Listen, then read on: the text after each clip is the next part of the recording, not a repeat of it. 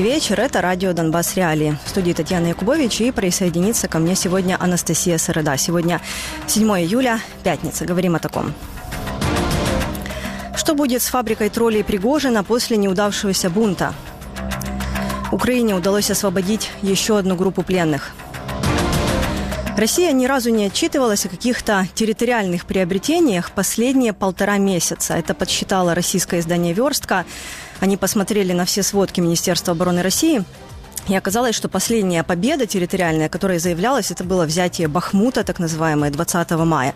Но еще издание Bloomberg сообщает, что Украина и Россия достигли паритета в танках, что Россия все это время только теряла свою технику, никак ее не восполняла, а Украине помогли восполнить потерю западные партнеры и также трофейные э, танки России. Сегодня в эфире мы подведем итог этой недели на фронте, поговорим об этих цифрах от Bloomberg. Э, может ли это быть правдой?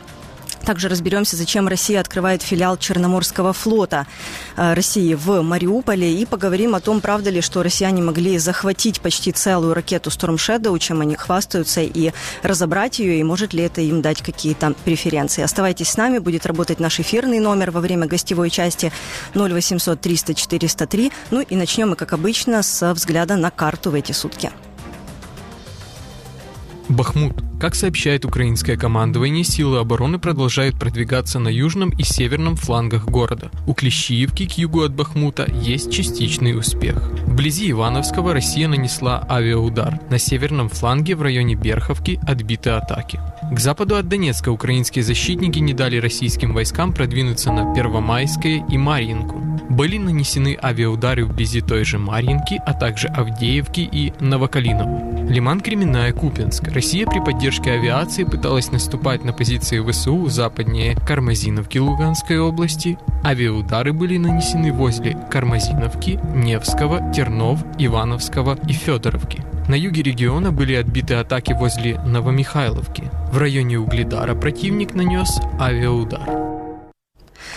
Ну вот подробнее будем обсуждать сегодня с экспертами и с нашими коллегами в эфире, что дают Украине эти продвижения на фронте. Вчера Владимир Зеленский в интервью CNN признал, что трудно идет украинское наступление в связи с тем, что долго поставлялось э, западное вооружение. Если бы оно поставлялось вовремя, то удалось бы раньше начать наступление, а так Россия смогла укрепить свои рубежи. Но тем не менее у Украины даже сегодня есть плюс один километр под Бахмутом, об этом отчитывается украинское командование, то есть продвижение идет. Ну а о продвижениях на юге таких больших новостей нету в течение недели или даже двух последних, то есть э, идут там э, бои, попытки э, наступлений, но таких вот прям населенных пунктов, да, новых, которые могли бы взять, о них пока не сообщается. К нам присоединяется мой коллега Егор Логинов. Он всю неделю работает на Донбассе. Егор, приветствую тебя в эфире.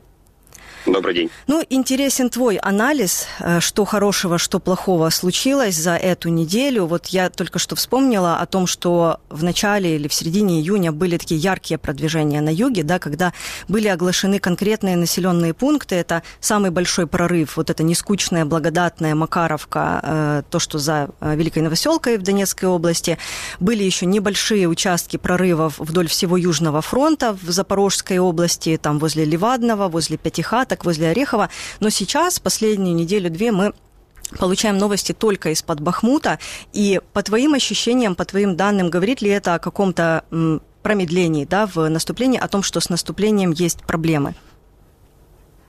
А, я считаю, что все идет по плану, все идет так, как должно идти, а, потому что с такой глубоко эшелонированной, э, сложной, хорошо укрепленной линией обороны в, за время полномасштабной войны ВСУ еще не сталкивались.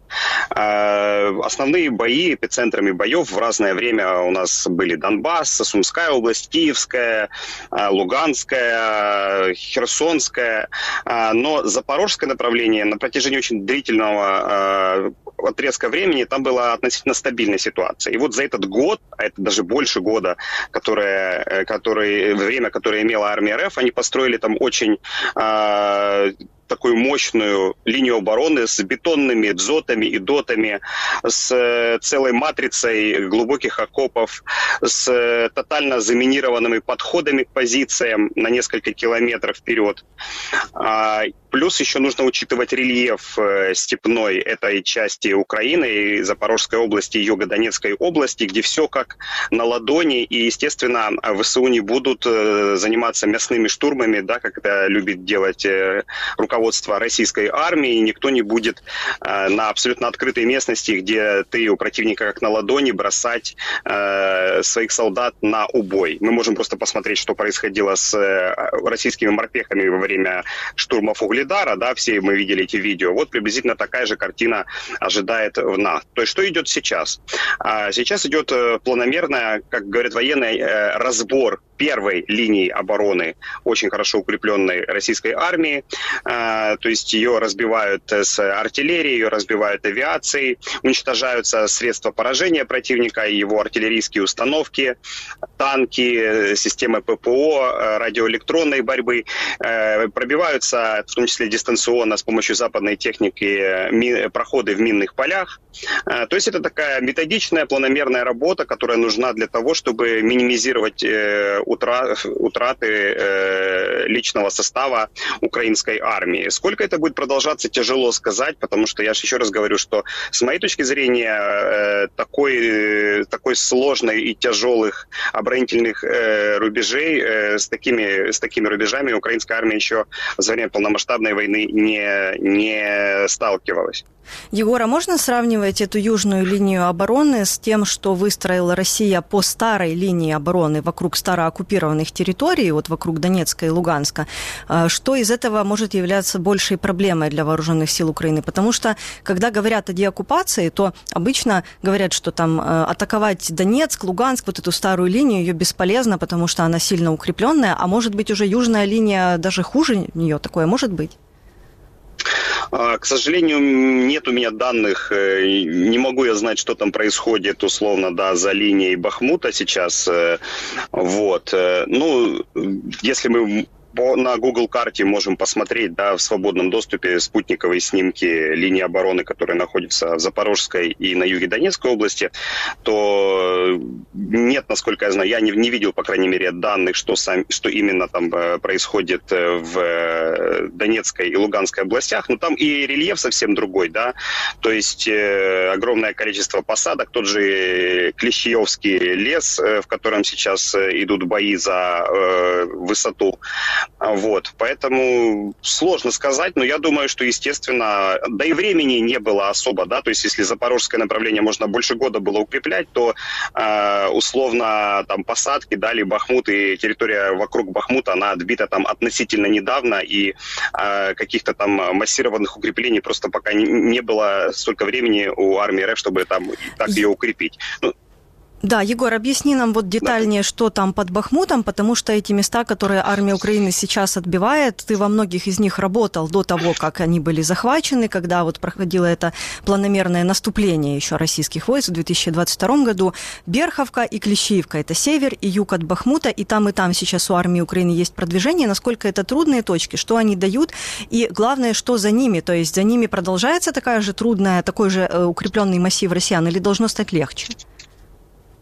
А, в этих, э, ну, сначала, да, собственно говоря, что они дают? Военные говорят, что а, борьба и бои идут не столько даже за населенные пункты какие-то небольшие, сколько за высоты, которые дают возможность лучшего обзора, а, которые дают э, возможность э, огнем артиллерии, танков контролировать большое количество территорий.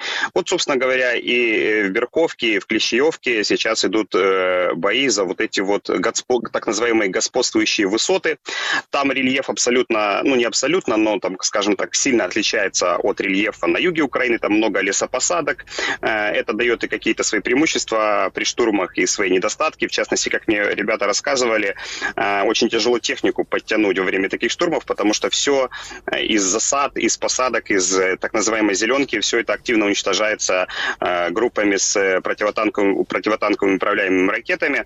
Но, собственно говоря, насколько я понимаю, что эти высоты дадут нам возможность э, огневого контроля над большей частью Бахмута. И что там дальше задумал наш генеральный штаб, я не знаю, конечно же.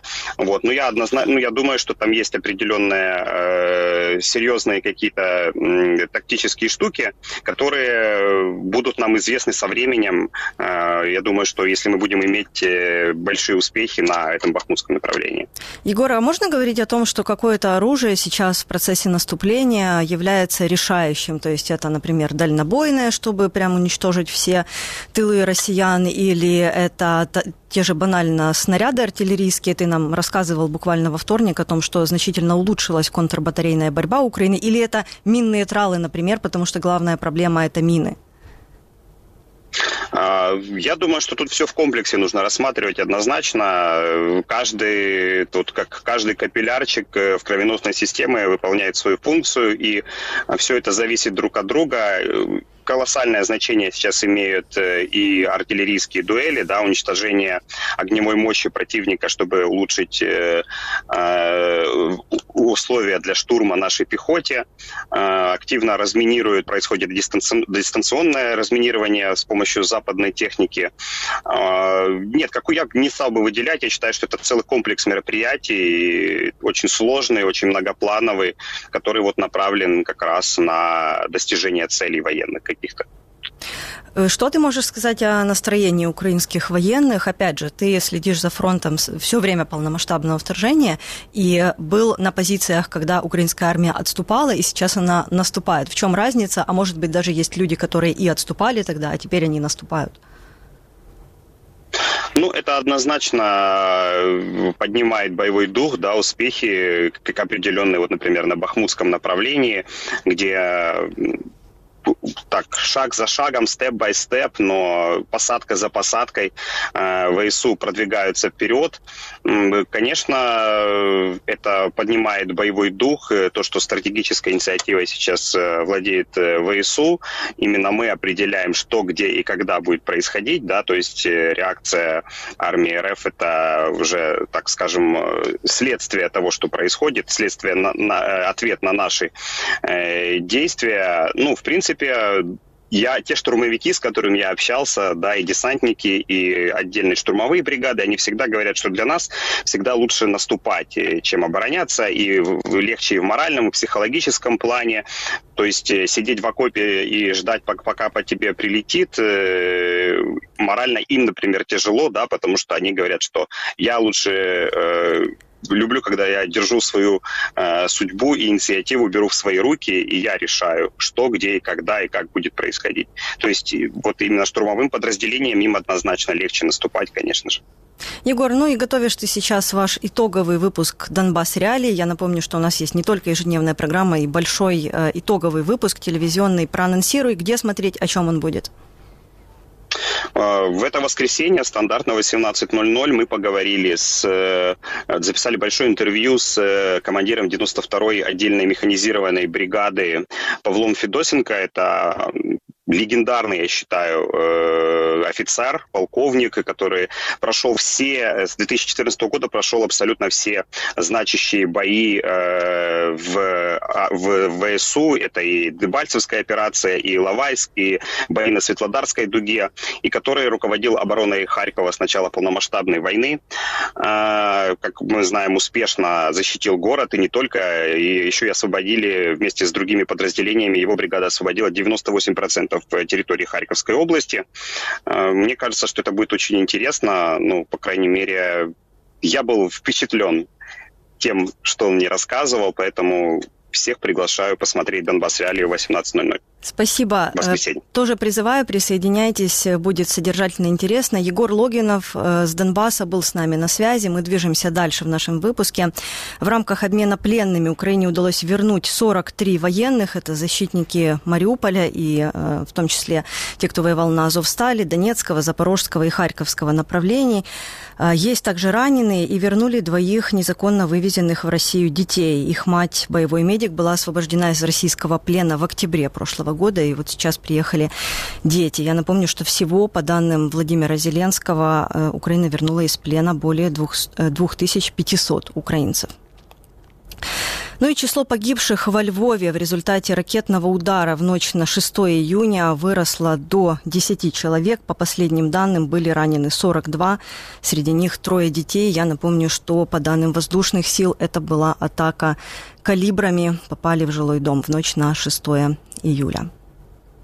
Ну и дальше движемся к фронту, посмотрим репортаж из села Сторожевое. Я его сегодня уже упоминала. Это то самое место, где был самый большой прорыв украинских войск на юге в июне, когда освободили четыре населенных пункта южнее Великой Новоселки. И вот одно из них, Сторожевое, было под оккупацией 15 месяцев. Россия, кстати, до сих пор не признала, что потеряла это село. Там побывала команда настоящего времени. Руїн уздовж дороги стає помітно більше, а це означає, що фронт уже близько. Це село Времівка. Саме звідси на початку червня розпочався український контрнаступ. А це вже над звільненим селом Нескучне майорить український прапор. За лічені кілометри від нього сторожове, яке 15 місяців було під окупацією. Жодної вцілілої будівлі і жодного місцевого мешканця, принаймні ані ми, ані військові, які тут зараз знаходяться, нікого на цих зруйнованих вулицях сьогодні не зустріли. Е, Це селище Сторожове, що на заході Донеччини Росія досі не визнала е, втрату сторожового. Вони просто втекли і навіть не намагаються повертатись до своїх позицій чи якось повернути їх. Куча техніки вони позалишали своєї тут. Ми її вже з нею працюємо, забрали собі, зараз трішечки відремонтуємо і все. Їхній ленд-ліз буде працювати на нас. Сторожове звільнили 11 червня морпіхи 35-ї бригади ЗСУ. Наступного дня заявили про взяття Макарівки. Це наступне село, за яке зараз і вдалося відкинути російську армію. Зараз там постійні артобстріли, які найчастіше і вирішують результат битви, кажуть бійці. За крайній мій вихід, який був, просто відпрацювала арта, і спочатку 11 е, російських військових просто вибігли з окопів по дорозі тікали. І під кінець посадки, яку ми штурмували, також знову ж відпрацювала арта, і знову ж 14 людей втекло по дорозі. Противник е, біжить, але недалеко. Це де недалеко. От, ну, стараємося, щоб все було, все було Україна. І лізуть, ми відбиваємося, потім ми ліземо, вони відбиваються. Така рулетка. Життя. Да, для когось життя і закінчується. Ну, ось можна побачити е, брошеного російського військовослужбовця, який не знаю, чого сюди прийшов, але він тут свою долю знайшов командиром їхніх. Ну, все рівно залишили вони тут, кинули його і все. Що будуть думати родичі? Бог його знає. За відчуттями, інтенсивність обстрілів на цій ділянці фронту зараз як навесні на Бахмутському напрямку. Постійно чути і виходи, і прильоти. Що можна сказати? Нормально. Це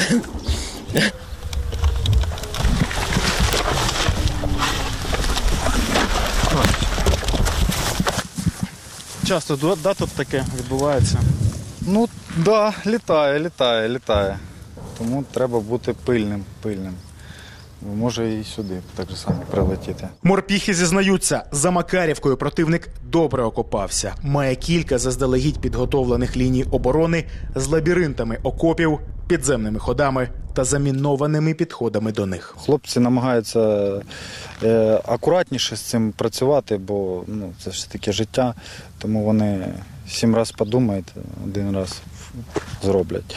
Ну, працюють, працюють, е, вибивають, вибив, ну, з окопів, заходять їм туди, прямо в окопи, і прямо там їх знищують. Вони там і гниють, їх ніхто не забирає. З кожним разом, з кожної е, захопленої позиції тобі стає трішки легше продвигатися, тому що супротив менше є. Ми робимо все, що від нас залежно, щоб наша ненька Україна була цінності, щоб все до Криму ми могли добратися, і Крим теж був наш. Ну и э, к подсчетам Bloomberg, который э, опубликовал такое интересное исследование, базируясь на подсчетах проекта Orex, который считает потери России в технике, и немецкого института мировой экономики, Россия и Украина почти сравнялись в количестве танков, что удивительно, но э, вот Bloomberg пишет о том, что все время полномасштабного вторжения агрессор только терял технику, почти не восполнял свои потери, а Украине помогли восполнить потери западные партнеры и также трофейная российская техника. Мы обсудим обсудим это и другие вопросы на сегодня с Иваном Киричевским, аналитиком военного портала Defense Express. Иван, приветствую вас в эфире. Доброго вечера. Ну, давайте начнем с этих интересных цифр от Блумберга. Э, пишут они, что если начинала Россия полномасштабное вторжение с количеством танков 3500, то сейчас дошла до отметки 1400. Украина начинала с количеством 1000, а сейчас имеет 1500, несмотря на то, что около полутысячи танков Украина потеряла, но э, есть и поставки от Запада, и трофейная техника. Э, ну, конечно, делают ремарку исследователи, что это очень приблизительные цифры, и неизвестен, например, объем производства, который есть в России. Как вам эти цифры? Они вам выглядят ли э, реалистичными, и почему Россия не может восполнить эти потери? Знаєте, така дуже своєрідна ситуація. Що якби з однієї сторони, явно у цих людей був благий намір показати, ну по простому, що то буквально що ЗСУ ще нічого не починало в плані контрнаступу. Ну і відповідно чином там вплинути на громадську думку. Заходу, який можливо частина якої там може досі думати, ну що там Росія має безмежні ресурси і їх ніяк там не переважиш. Але деякі методологічні похибки, давайте скажімо, м'яко, ну вони суттєво впливають на ем, скажімо так, фінальне сприйняття. Тому що, по-перше, звідки ці прекрасні люди взяли цифру 1400 російських танків, якщо їх, ну, наприклад, е, топовий так, довідник по Збройним силам всіх країн світу The Military Balance обліковує мінімум 1800 в строю і ще мінімум 5 тисяч на складах зберігання, і це при тому, що от в різних джерелах західних насправді фігурує, що Росія може з нуля виготовляти по 15 танків в місяць. І ще крім так різними методами там відновлення, розконсервація, ремонт старих танків ще ставити в стрій до 70. Ну, грубо кажучи, ну не доводиться стверджувати, що в Росії немає е, можливості поповнювати бронетанковий парк. Ну тому що даруйте, ну от гаразд. А звідки, типу, якщо в Росії немає можливості поповнювати бронетанковий парк, то звідки в неї беруться нові танки Т-90М прорив? Ну, які, які їздять і стріляють, на жаль, по нашим військам, зокрема, зараз на Ну да, и, ездят росіян... в том числе массово по железной дороге в России, э, переправляясь ну, на запад. Да. Є ті ж звідки тоді ж беруться ті самі Т-62 і Т-55. Що стосується можливості наших поповнювати бронетехніку, ну з однієї сторони, там не все так райдужно і приємно, якби писали би зараз видавці Bloomberg, ну тому що навіть якщо виходити з того, що там підрахунок так, об'єктиву Орікса потрапили всі наші втрати по танкам. Ну тому що з нашої сторони їм втрати рахувати легше, ну тому що ми все фільмуємо на відміну від рашистів.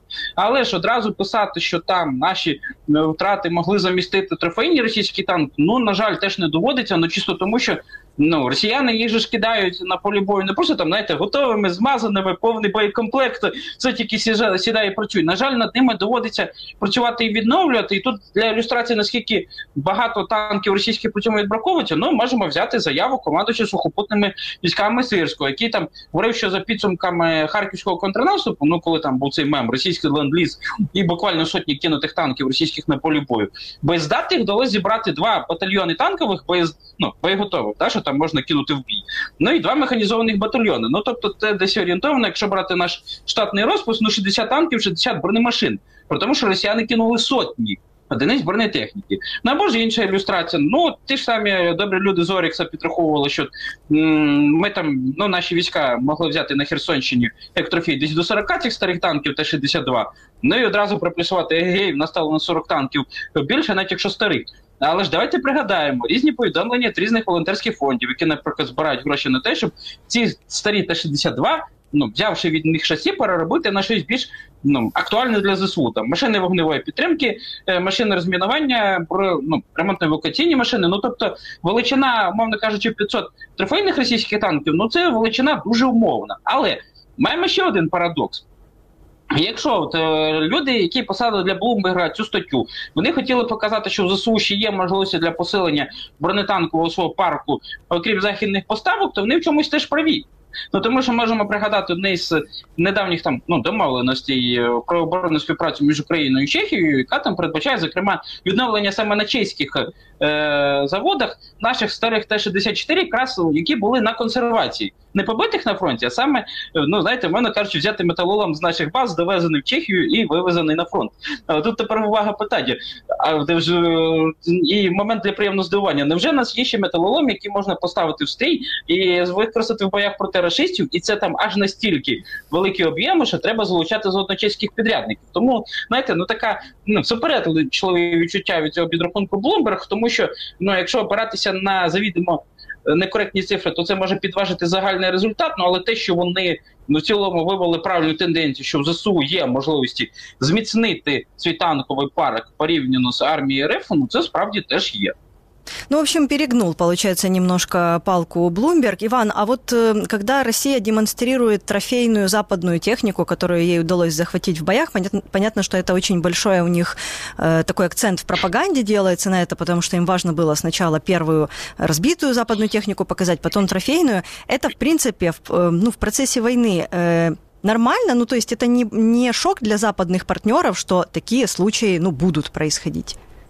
Ну, судячи з усього, ні. Ну якщо от там, ну по-перше, ми ж навіть не можемо говорити про те, що росіяни встигли захопити щось більш-менш суттєве. Ну тому що, ну якщо там вже говорити про пропаганду, вони е, вибачте за пустоту вислову пошили себе в дурні, тому що російська пропаганда два тижні чи три тижні марила тим, як вона ну так, після одним із невдалих для ЗСУ епізодів забере так званий цей бронетанковий музей Кубінь, ці Леопард 2 а 6 ці БМП Бредлі, вивчить їх, а потім самі ще російські пропагандисти зрозуміли, що вони трошечки, вибачте, ну. Перегнули з очікування, тому що цю всю бронетехніку евакуювали.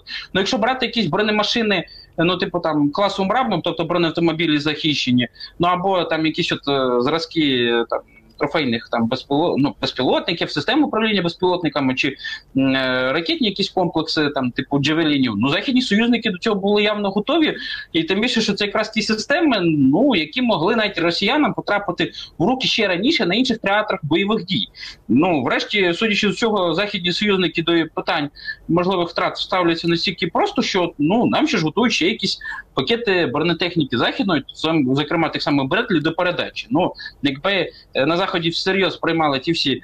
Е, російські ігри з бубном навколо можливо знищеної чи захопленої бронетехніки, то нам би такого б не передавали. А так ну то, на наше превелике щастя, в західних військових, зокрема американських, ну досвід ведення війни значно ширше ніж російських, тому вони подібні речі сприймають простіше, навіть аніж ми.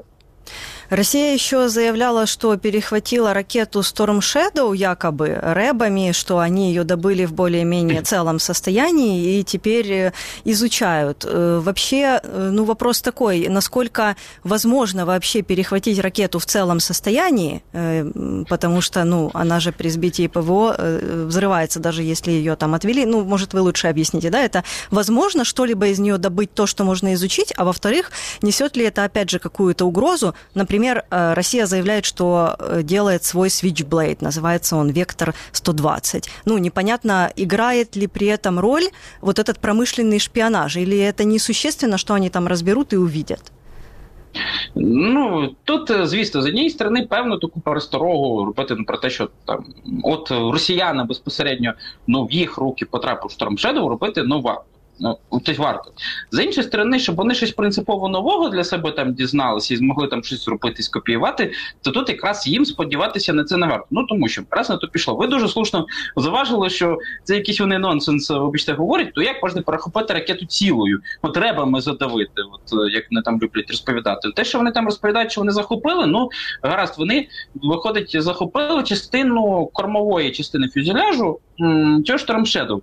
Але там може бути два варіанти: що то або е, це все таки такий більш-менш крупний уламок у них після збиття виявився, або ще. Більш неприємне для них пояснення. Ну, Shadow британська, в неї такий специфічний принцип спрямовування, що то е, або там вона прям цілою влітає об'єкт, або за деякими даними там боєголовка може відділятися. От так, буквально от від сторону корпусу, і так от з реактивним прискоренням летіти. Там вже залежно від того, як там буде налаштовано. Е, саме влучання ракети.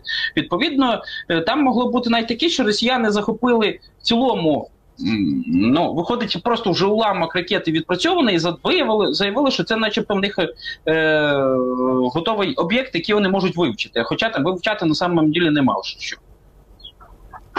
Россия еще стала сейчас использовать чаще крылатую версию Искандера для обстрела, в частности, по восточным городам. Последние примеры – это э, Первомайский в Харьковской области, где в жилой дом попали, и Покровск Донецкой области. Я так понимаю, что Краматорск, вот это трагическое попадание в кафе, где очень много гражданских жертв, это тоже был крылатый Искандер. Почему они на нее переходят? Э, я так помню, что много месяцев назад самым главным э, орудием для обстрелов таких неточных была ракета Х-22, которая летела вот и по Кременчуку, и ну, по многим городам она была неточная. То есть такой э, инструмент террора гражданских. Но Искандер, как я понимаю, это, во-первых, дорогостоящая вещь, во-вторых, точная. И, наверное, логично было бы использовать ее по каким-то реально нужным им военным объектам. Вы как-то можете объяснить эту логику? Насправді тут у них якась логіка дивна. Ну тому що давайте зауважимо, якщо ми вже говоримо про Іскандер Крилатий, ну це ж в них була дуже така дефіцитна ракета, орієнтовно всього 50 ракет такого типу було до повномасштабного вторгнення. І от якщо там брати балістичний іскандер, якого там зараз вони можуть виготовляти до 10 на місяць, ну от Крилаті іскандери це одна-дві. Більш того, росіяни такі, якщо там брати балістичний іскандер, яким вони ударили по Краматорську, там все таки було уточнення під наших силових структур, що для цього удару росіяни використали дві балістичних ракети із ОТРК Іскандер, ну це якби виглядало, що більш-менш ну, логічно, бо ну бо якраз іскандери на таку дистанцію росіяни зазвичай використовують. То використання е, крилатих цих от іскандер К, вони ж 9 М 729 які взагалі для росіян мали бути засобами доставки ядерної зброї по Європі. Теж на чому, до речі, до повномасштабного вторгнення е, РФ базувався ядерний шантаж Кремля. Що от якщо вони поставлюють ці крилаті ракети до комплексів Іскандер в Калінінграді, то вони зможуть ними перекривати е, ну майже всі європейські столиці, включаючи там Варшаву. І Берлін тепер вони чомусь використовують саме для ударів на об'єктах. Ну знаєте, виходить, що не просто там по цивільній інфраструктурі на сході України, але й на по цивільній інфраструктурі, яка не дуже на великій відстані від фронту, відповідно, там може бути хіба що одне пояснення, що якщо що от вони думали, сподівалися таким чином, що використання іскандер К може таким чином прорвати нашу протиповітряну оборону на тих напрямках і спробувати ударити хоч кудись. Але те, що вже підсумку такі от іскандери К влучали саме по житловим забудовам, ну хоча що там могло бути, це вказує на дві речі: або ну все таки точність іскандера крилатого вона перебільшена, ну або вони отримали якісь такі ну не зовсім вірні дані своєї агентурної розвідки. Ну як е, їм привиділося, що десь там в приватній забудові є якийсь крупний військовий об'єкт. З однієї сторони, влучання такої ракети по житловим будинкам це трагічно, з іншої сторони, ну як би це зараз специфічно не прозвучало, але добре, що росіяни не знайшли якийсь реальний військовий об'єкт, який можна було би накрити цим іскандер К і завдати нашим військам ну суттєво більшої шкоди. Ну бо я особисто пригадую, влітку рік назад був епізод, коли росіяни використали три ракети. Крилаті до іскандерів, щоб уразити якийсь полігон із Нацгва... полігон Нацгвардії на Дніпропетровщині. Це просто заявлялося офіційно, і на жаль, вони тоді свого результату досягнули і створили ну навіть такі локальні проблеми. А так вони виходять, ну. Застосування Іскандера К це можна назвати буквально ну випадку зі сходом України, стрілять із пушки по вороб'ям. Ну да, это действительно вдвойне странно, правильно вы говорите, в связи с Востоком. Я даже не подумала об этом, что там даже не Х-22, а, собственно, С-300 всегда используется в таких прифронтовых э, местах. Но остается этот вопрос. Э, действительно, непонятно, почему такие дорогостоящие ракеты по такой дальности и по ненужным, по сути, объектам использовались. Иван, ну еще из новостей, которые э, от России приходят в военном плане, это то, что решили они создать филиал Черноморского флота России в Мариуполе. Э, это будет называться Азовский военно-морской округ в Мариуполе. Ну и заявлено, что будет там э, в, располагаться 8 боевых кораблей, из них 3 современных корвета-носителя «Калибров». Что уже можно сказать о военном потенциале такого мини-флота? Зачем его базировать в Мариуполе? И несет ли это какую-то дополнительную угрозу для Украины? Ну, по-перше, те, що росіян протягом цього року може з'явитися ще три додаткових корвети, кожен з яких може нести е, по вісім ракет калібру, ну це дуже велика проблема, незалежно від того, де вони саме будуть розміщені. Е, чому от було обрано саме цей проект Каракурт? Е, ну, судячи з усього, тут. Це, це, в принципі, ми зараз говоримо про такий специфічний тип кораблів, який доводився в стрій десь так років вісім, і, і судячи з усього, росіяни зрозуміли, що Пропадает у нас связь с Иваном. Сейчас попробуем. Да, появилась. Повторите, да, пожалуйста, да, последнюю вашу фразу подвіз скайп. Ну, от, з ким повторюся, виходить, що ці корвети Каракурт, які вони збираються ставити тимчасово окупованому Маріуполі, і судячи з цього, там є проблеми з морехідністю. І росіяни вирішили, що для них краще такі ну, відносно невеликі і не дуже морехідні кораблі ставити в закритих для себе військово-морських районах, ну тому що е, от ці інші корвети під калібри, які в них є в Чорноморському флоті, ці проекту Буян М 21631, Ну такі кораблі цілком успішно ходили е, навіть в походи в Середземне море, але там очевидно проблем з силовою установкою не було. Єдине, що в цьому може в контексті давати певну надію, ну з планами росіян зі створенням цього Азовського військово-морського району Маріуполі, ну те, що Маріуполь все-таки, ну перепрошую, тимчасово окупований Маріуполь і військові об'єкти Росіян там вони знаходяться в зоні ураження високоточної зброї ЗСУ. І відповідно може вийти така навіть парадоксальна ситуація, що якщо росіяни там свої ці ракети під калібри поставлять. Тимчасово окупованому Маріуполі, то можливо якісь кораблі рашистів там вдасться вступити навіть раніше, аніж тимчасово окупованому Криму. Тим більше, що у випадку з Кримом ну росіяни навіть пройшли на таку, я би назвав човникову історію, коли вони час від часу ці ракетоносні кораблі там під калібр, човни, фрегати і корвети, то в Севастополі тримають та переводять новоросійські, отак от по кругу рухаються, очевидно, для виконання ракет якби ходить загалом історія з цим Азовським районом. Е, Історія сумна, що росіяни має, отримали додаткові ракетоносії, так використовують наші окуповані землі, але з іншої сторони, певний привід для надії, що ЗСУ там рашистів їхні кораблі буде дістати навіть простіше, тут теж є. Иван, спасибо вам за анализ. Будем с вами еще обязательно расширять э, спектр наших вопросов в эфире. Иван Киричевский, аналитик военного портала Defense Express, был с нами э, в студии. Ну и еще одну тему передам слово Анастасии Середе, которая присоединяется ко мне. Все продолжают догонять нас итоги Пригожинского недобунта. И э, сегодня Настя будет подробнее объяснять, что же будет с фабрикой троллей знаменитой Пригожина после того, как провалился этот бунт.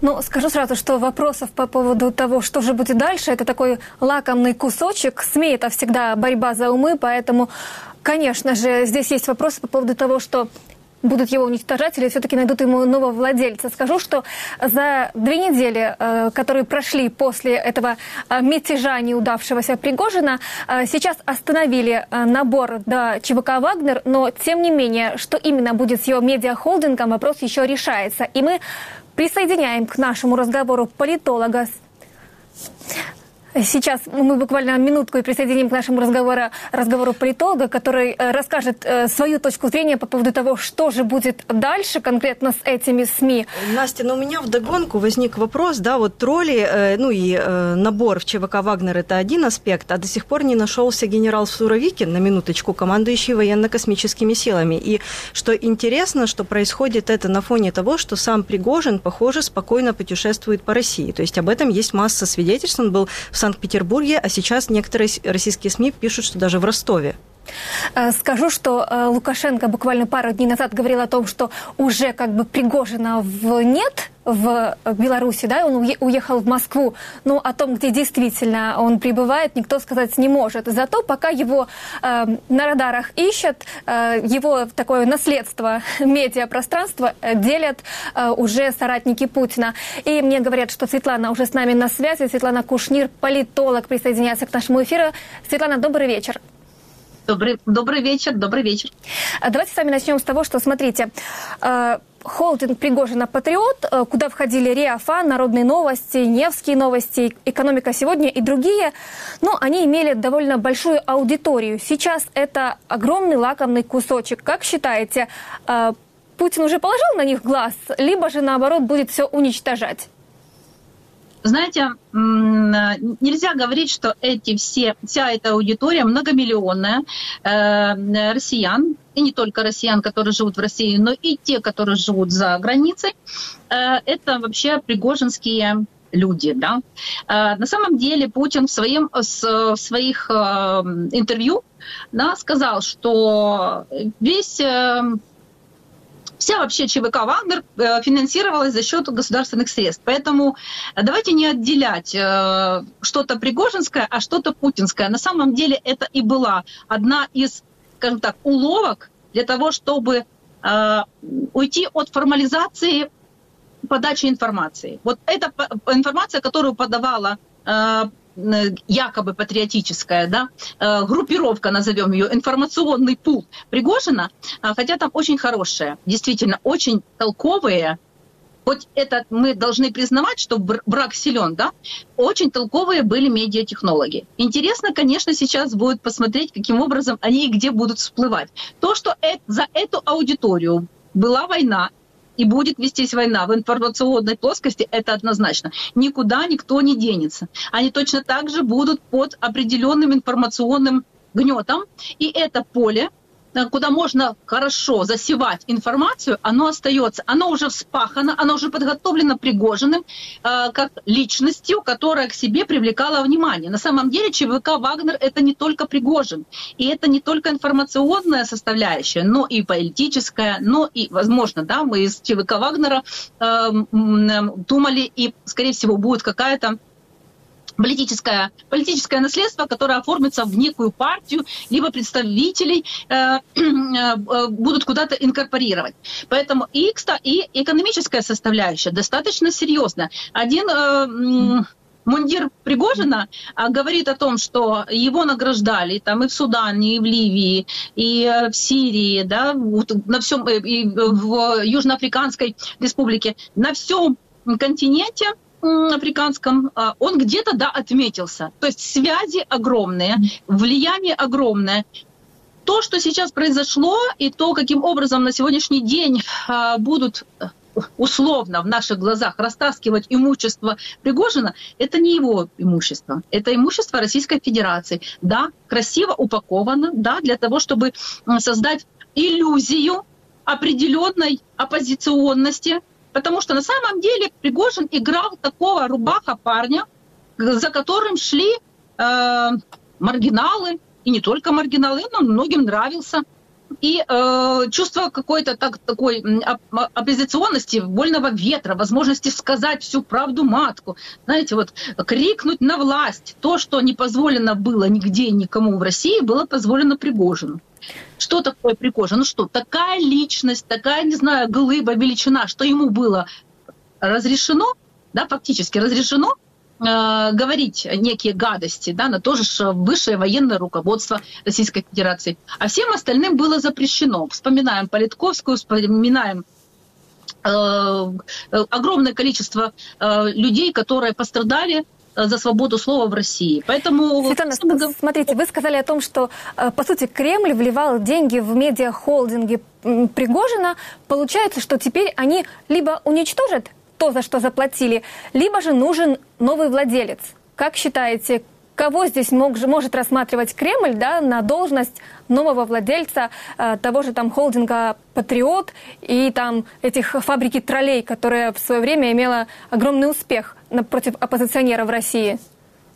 Я думаю, что поиск сейчас медиа-лидера э, идет. То, что э, ну, мы знаем по информации СМИ, что менеджеры... Юрия Ковальчука называют Говорят, что Юрий Мы... Ковальчук будет вроде как он хотел и торговался даже за этот холдинг с Пригожиным. Да, а сейчас менеджеров э, медиахолдинга увольняют, они якобы остаются без работы, а потом, знаете, э, безработного легче завербовать и сказать, ну, когда-то ты работал на Пригожина, теперь будешь работать на кого-то другого. Юрий Ковальчук – это интересная личность, потому что перед войной, перед полномасштабным вторжением, широкомасштабным вторжением в Украину в 2022 году, информация шла однозначно. Путин с момента ковидной истории общался в основном с Ковальчуком. Это был его не знаю, там, друг, духовный, не знаю, там, э, друг или, или каким-то образом. И многие вещи, которые произошли потом в России, и даже говорят о том, что принятие решения о вторжении на широкомасштабном было сделано Путиным после того, как он переговорил с Юрием да, влияние очень большое, значительное. Э, поэтому э, мы очень скоро увидим, каким образом распорядиться власть которая сама же создала этот пригожинский якобы информационный пул, как она распорядится этим имуществом. Сначала все залы, студии э, и ньюзрумы опустеют, а потом они снова наводнятся людьми, которые будут исполнять всю ту же задачу очернения всех и вся восхваление власти Путина. Не забывайте, что э, выборы президента в Российской Федерации будут, должны быть э, очередные в следующем году. Э, ну и, и прокачивать будут вот эту вот э, прослойку несогласных с официальной линией власти, но тем не менее все равно лояльных к царю-батюшке. А вот кого, кого царем-батюшкой назначат э, между собой и военные, и экономические, и политические элиты, которые после бунта Пригожина поверили в возможность расшатывания режима путинского, мы будем, как это говорят в России, посмотреть, да, а мы будем за этим наблюдать. Потому что просто так ничего в Российской Федерации не происходит. Никогда никому в этой стране за 23 года режима а, и у власти э, которого находится президент Путин, не было позволено просто так каким-то образом критиковать власть и выше, и высшие эшелоны власти. Сейчас народ в России, который увидел в Пригожине э, такого ну, как бы, проводника своих идей, вот он рассказывает про коррупцию, вот он говорит относительно того, как все плохо. С одной стороны, после э, бунта прикрутят гайки тем, кто согласился и поддержал Пригожина, есть и такие. Будут а, прорежены ряды силовых структур, несогласных и, скажем, нелояльных. Ну и, собственно говоря, если мы на, выше на уровень поднимемся, мы должны понимать, что мы увидели с вами и будем наблюдать дальше войну главного разведывательного управления против ФСБ. А ФСБ – это любимое детище Владимира Путина. Он оттуда выход. Хорошо. Кто Светлана, смотрите, вот э, по состоянию на сейчас, что известно, это то, что Роскомнадзор блокирует все медиаактивы Пригожина, да, и вот э, генеральный директор РИА ФАН Евгений Зубарев даже выпустил прощальное видео, в котором он сказал о том, что какая была история, и сейчас я попрошу редакторов поставить этот его прощальный э, спич, да, и он вот говорит о том, что ну вот прощаемся, но в то же время, возможно, еще не навсегда. И прежде чем задать следующий вопрос, я предлагаю послушать, что он именно сказал. Мы закрываемся и уходим из информационной повестки страны. Вместе с нами закрывается и уходит медиагруппа «Патриот».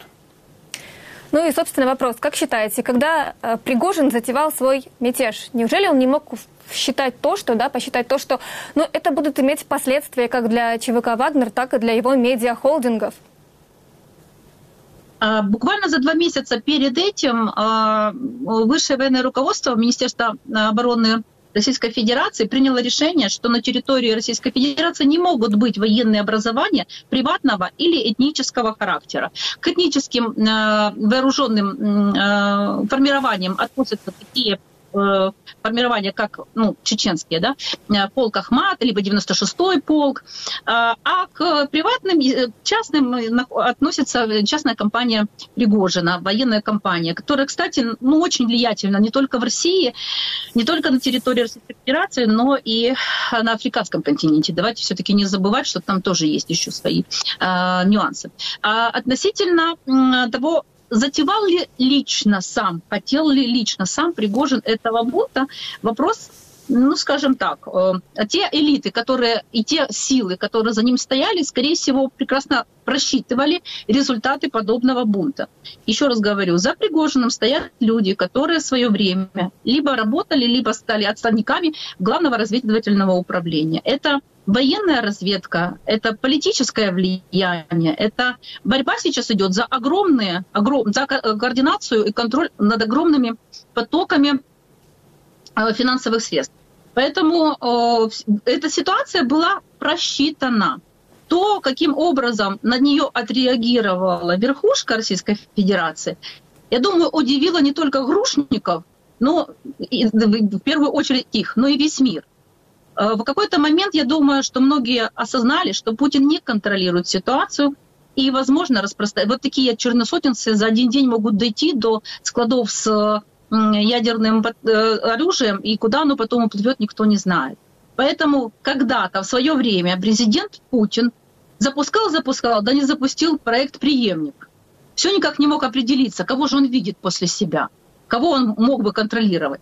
Понятно, что Пригожин на эту роль плохо а, как бы коррелировался, но тем не менее это был один из пробных вариантов. Сейчас проект, проект «Преемник», вне зависимости от, желать, от желания президента Путина, запустили элиты, силовые структуры. Он будет идти, как он будет идти. Посмотрим в ближайшее время. А, эти, еще раз повторю, эти коридоры, ботафермы, а, тролля фермы наполнятся снова людьми. И они будут все так же действовать против интересов нашей страны, Украины, против интересов западной цивилизации – и в интересах той личности, которую сейчас определяют на должность будущего кандидата преемники президента Путина. Ну вот как раз мой следующий вопрос о фабрике троллей. Я нашим зрителям и слушателям напомню, что это так называют российскую структуру, которая занимается дезинформацией. Агентство использует фейковые аккаунты в крупных социальных сетях, где они пишут массово комментарии касательно э, какого-то, какого-то персонажа, какого, какой-то личности, вот, ну и, в принципе, таким образом воздействует на него. Э, Светлана, как вы считаете, вот эта фабрика троллей, она может перейти по наследству там, кому-нибудь другому, да, какому-то другому политику, либо же, возможно, потом немножечко э, трансформируется, да, и мы там можем ее увидеть уже в последующих э, политиках России. Э, очень сильный информационный инструмент, действительно влияющий на массовое сознание. Поэтому никто от этого инструмента не откажется.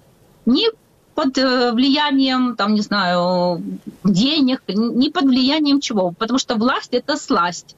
И эту власть над умами миллионов никто отдавать просто так не будет. Поэтому эти тролли, эти комментаторы, эти люди, которые ну, недавно работали в медиахолдинге «Патриот», вновь вернуться на свои рабочие места, за свои мониторы.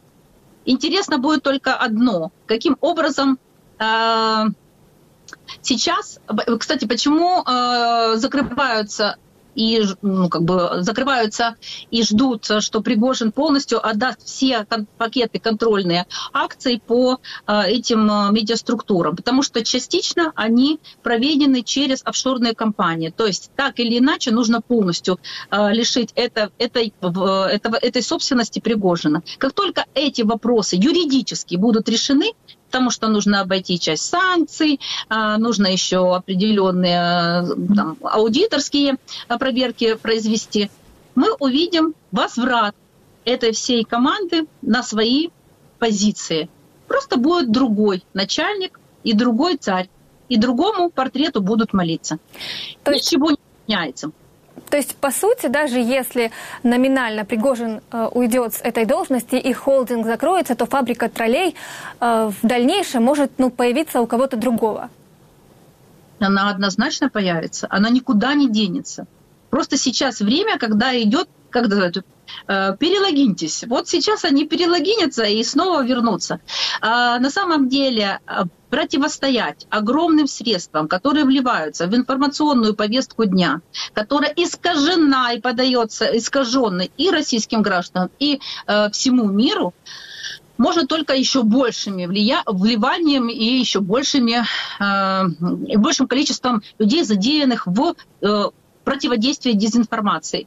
Поэтому мир не, знаете, буквально 3-4 года назад э, встал вопрос, и очень кардинально встал этот вопрос, а как миру противодействовать фейкам? Как миру, цивилизованному миру, как миру объяснить людям и вот эту вот медиаграмотность вести, эту информационную гигиену ввести. Над этим думают сильнейшие, крупнейшие э, страны мира.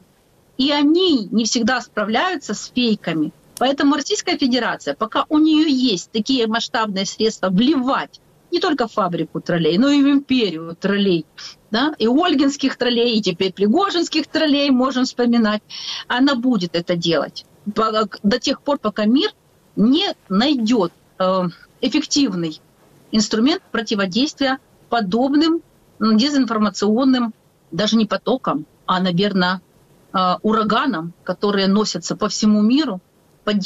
Мы же видим, как мир э, частично не верит в войну России против Украины на самом деле и поддерживает Россию, рассказывая, что здесь в Украине какой-то конфликт, вот э, этому всему противостоять очень сложно. Но мы, как страна, которая борется с Российской Федерацией 24 раза больше и более мощной, мы этому умеем, уже научились противостоять и научились отделять зерна от плевел. Осталось дело за малым, но... Хорошо, но... допустим, я перебила, скажите, допустим, если э, все-таки холдинги э, разрушат да, хотя э, тот же Кремль, который вкладывал туда свои деньги, скрипя зубами, пытался договориться, тот же Ковальчук тому подтверждение. А что будет с сотрудниками? Например, мы можем э, наблюдать картину, что их переманят на другие кремлевские СМИ, либо же наоборот возможны преследования, ибо, ну, если они были за Пригожина, значит, против Путина? Не всегда. Э, знаете, э, лояльность проверяется Лояльность, на, на лояльность будут проверять, естественно. А, я думаю, что часть э, высшего менеджмента не вернется на свои должности, ну, именно из-за очень близкого, тесного общения с Пригожиным. А часть, как просто хороших медиатехнологов, вернут. Ну, какая разница, кому служить? Сегодня одному, завтра другому. Зарплата идет, работа движется, будет все продолжаться в том же духе. То, что сейчас количество безработных э, на медиарынке Российской Федерации ну, увеличилось, да, но очень скоро скоро э, выборы, поэтому к этому времени э, и, и группировки, и э, силы влияния будут обрастать медиаресурсами, а в этих медиаресурсах должны работать люди. А пригожинские люди натренированы очень хорошо тут не дать, не взять, скажем так. Поэтому они будут востребованы на рынке труда. Давайте теперь подсуммируем то, о чем мы с вами поговорили. А, в принципе, вот медиа, холдинг, патриот вместе с газетами, сайтами, да, там сейчас а, и речь идет о том, что некоторые домены заблокированы, но тем не менее ждут решения того, что же с ними делать дальше. То есть, по сути, Uh, несмотря на то, что uh, Пригожина с этой должности могут убрать, Э, ничего в, этом, в этой сфере медиа да, и фабрики троллей не изменится. Российская Федерация, э, знаете, когда-то была книга, э, написал ее Леонид Кучма, «Украина не Россия». Так вот, Российская Федерация тем и отличается от Украины, что здесь ну, в Российской Федерации. Быть богатым назначают, быть влиятельным назначают власть назначает тех, кто будет управлять ее активами. Будут они в частном порядке содержаться или это будут госкорпорации. И здесь с медиа-империями, а Российская Федерация ни на один миг, ни на одну секунду не прекращала вкладывать деньги в э, э, пропаганду, поэтому и агитацию. Поэтому не, оста- не останутся эти структуры вне орбиты власти здесь будет другой человек. И неважно, какая у него будет фамилия, личность, не знаю, там, а, э, этническая принадлежность, они будут работать все так же на интересы Кремля опосредственно, либо изображая некую оппозиционную структуру, которая родилась на осколках империи, медиаимперии, ну и, можно сказать, наверное, может, и экономической империи Пригожина. Пригожин был просто фунтом фишкой, фи, фишка, да, вот как бы дурилка картонная, как я говорю, поставили, выполняет задачи. Поменяли, ну, будет новая дурилка картонная, которая будет точно так же выполнять задачи. Власть назначает тех, кто управляет ее активами. Возможно, если будет новый человек, то будут и новые методички, чтобы не допустить такого же мятежа, как случился у Пригожина однозначно из мятежа сделали выводы, однозначно. Однозначно будет, э, ну и идет серьезный разбор. И я думаю, что будут э, новые, скажем так, механизмы и э, противодействия и реакции на подобные вещи. Но вот Пригожина сделал одну главную задачу. Для москвичей, для москвичей любой бунт теперь будет восприниматься, а, очередной выходной. Для не москвичей очередной бунт будет восприниматься как все равно правды на этом э, свете не сыскать, поэтому будем верить царя-батюшку. Спасибо Все. огромное, Светлана. Я думаю, что обязательно мы тоже будем наблюдать за развитием этой картины. Светлана Кушнир, политолог, была с нами сегодня на связи. Мы говорили о том, Будет ли какое-то продолжение или конец медиахолдингу Пригожина? Так что я думаю, что это такая интересная тема. Ну, Настя, я обратила внимание на фразу Светланы э, «перелогиньтесь». Да, на самом деле все конфликты, которые происходят якобы между российскими медийщиками, от них не, совершенно не легче украинцам, потому что даже эти споры, которые происходят между Z-военкорами и, например, их федеральными СМИ, это споры о том, как лучше убивать украинцев. Точно. И поэтому тут нужно помнить о том, что информационная война продолжается, и тут каждый должен позаботиться, ну, в первую очередь, о себе, где ему взять качественную информацию. Спасибо, что вы были с нами этот час. Татьяна Якубович и Анастасия Середа провели этот эфир. И в понедельник на YouTube мы встретимся с вами снова.